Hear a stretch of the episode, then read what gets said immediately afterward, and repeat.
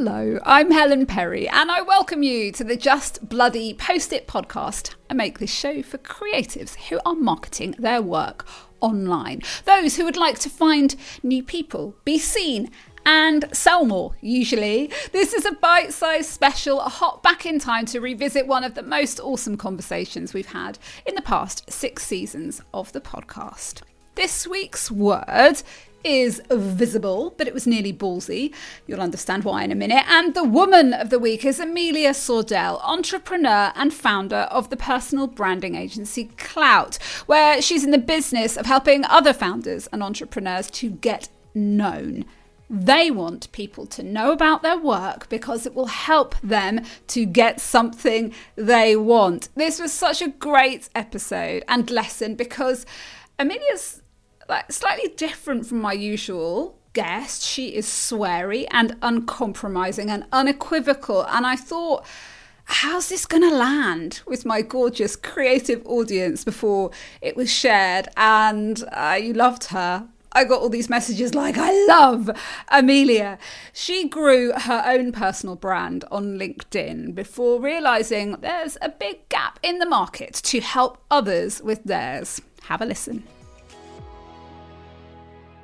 think the thing is with personal branding is that everyone thinks it has to be like this rigid strategy that can never change. Like when I first started posting, I was literally posting like, "Hey guys, I've just read like How to Argue with a Cat. It's a great book. Like, what's your favorite book?" It, it wasn't, you know, intelligent, value-adding content as the concept of which we all know. It, it was basically just me being myself in a medium that I enjoyed most, which was video.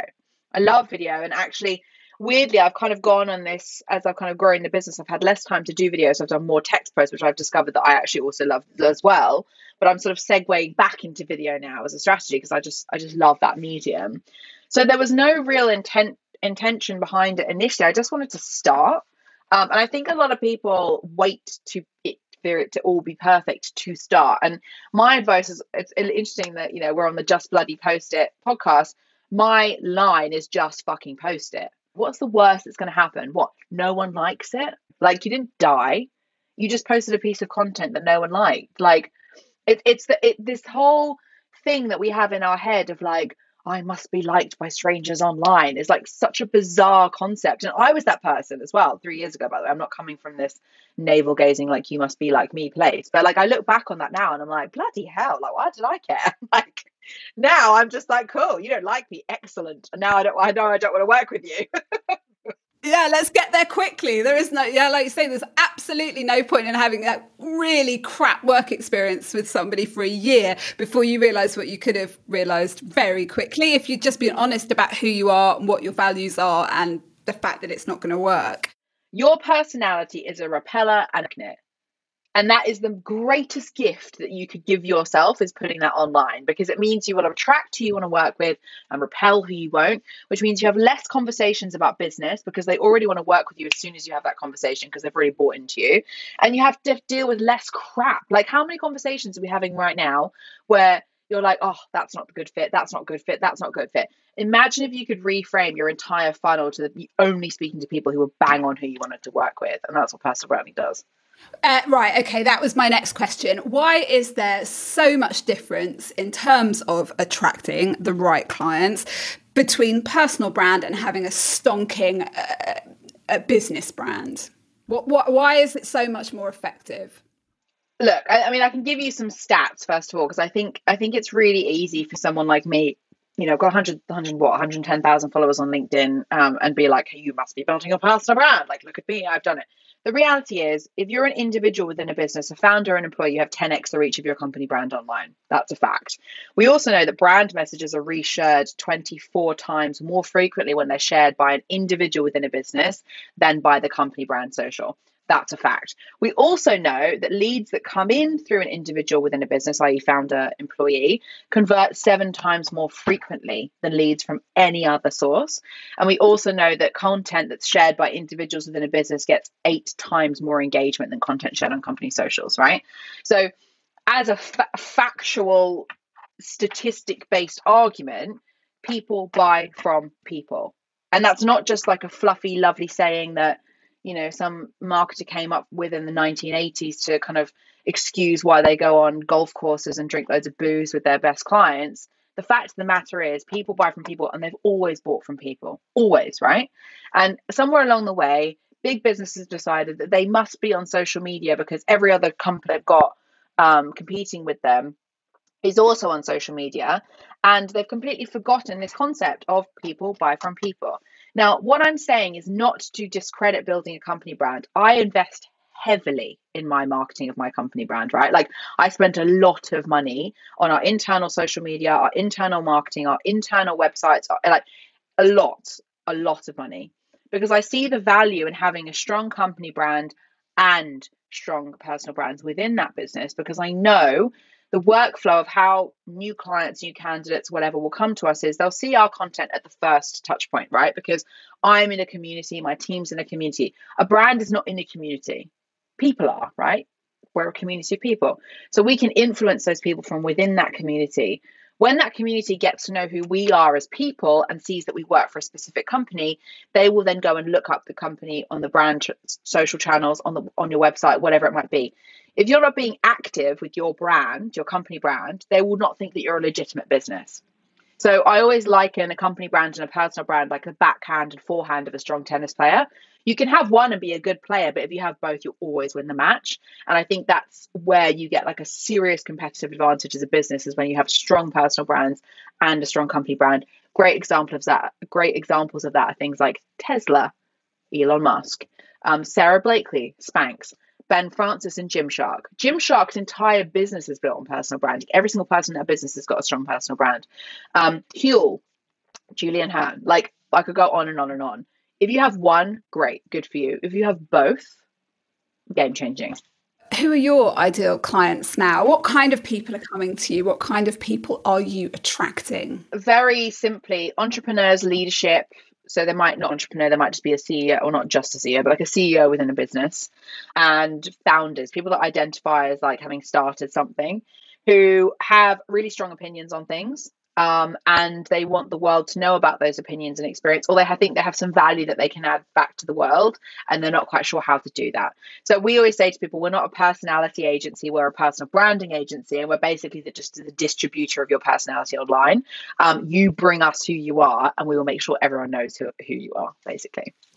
And how do you go about building that strategy for different people? What do you? How, how big is your team now? How do you sit down and work this out when you have somebody come along and say, listen, I know i am doing all this great work. Nobody knows about it. Nobody knows about me. Yeah. So it always starts with why are you doing this? Because for first and foremost, if you're not really bought into why you're doing this, then there's no point in us helping you. So why are you doing this? Normally it's uh, oh marketing told me to, and we're like, cool, go away for six months and come back when you're ready. Like we're not interested in working with someone who's not going to have any foot in the you know in the trenches with us on this we can be a co-pilot with you but you've got to be the one driving because it's your personality. I can't be in your head reeling off all these experiences and things that you've had. So you know what, why are you doing this is the, is the first thing. The second thing is like what are your goals? Like is this for brand awareness? Is this for sales for your businesses? Is because you want to hire more people? Is it all of the above which it normally is um, we've had clients come to us who need to raise funding or want to exit at some point. So they want to raise their profiles to be able to get more money. So what are the what's the end? What are we aiming for here? Like what's the key, you know, goal that all of this is about for the for initial kind of 12 to 18 month period? And then we kind of get into the kind of semantics of so what do you want to be known for, Helen? What what do you want people to think of you when they come across your content? What do you want people to in what rooms do you want to be mentioned when you're not there? Like that like that's the crux of it right? And normally when we ask people that question they don't really know the answer which is very interesting because it's quite a confronting question like like who are you? That's like oh I don't I don't really know who I am. And so it's kind of almost you know, we're an agency, but we kind of do a bit of like life coaching, I guess, in there too, because it's like, actually, what do I want to be known for? And normally, what it ends up being is like, you know, a specific part of business or like helping scale people up or leadership or culture or entrepreneurship or employee engagement or whatever it might be. But we kind of nail down sort of two to three things that they want to be known for. And then we start building from there we start asking them questions around those things. We start curating content around those topics and getting their opinions on it. We start digging into little experiences that will navigate back to those content pillars, and then we distribute those things online. And the easiest way to do that is to basically sit down, just for practicality reasons, of anyone listening to this. If you go and find a friend or a colleague or someone that you could do this with, and you write down a list of questions related to the content pillars, the things that you would like to be known for. So, for context, for me, it is um, personal branding, entrepreneurship, and leadership because that's what I am interested in. It's what I'm passionate about, and it also plays into the goals in which I'm trying to, um, you know, win new business, hire new people, and be known as a personal branding expert. So it all kind of ties in very nicely. With those three things in mind, go and bring a list of questions to your colleague, to your friend. Both sit down on a riverside, both sit down on a Zoom call or a Teams or hit record and interview each other. And if you bring 20 questions to that session, you're now going to have 20 minimum pieces of content you can transcribe, turn into text posts, send to a freelancer on Fiverr, chop up and turn into video content, and boom, you've now got a distribution file to go out with with your first month of content. Personal branding doesn't have to be difficult, but you have to do the intrinsic stuff first, which is like, what do I actually want to be known for? And then you can kind of crack on and start posting. But don't be afraid to start posting before you work all that other stuff out. So, if you want to be more known for what you do, those are the questions to go and get started with. Why do you want to be known? Brackets, it is okay to want to be known.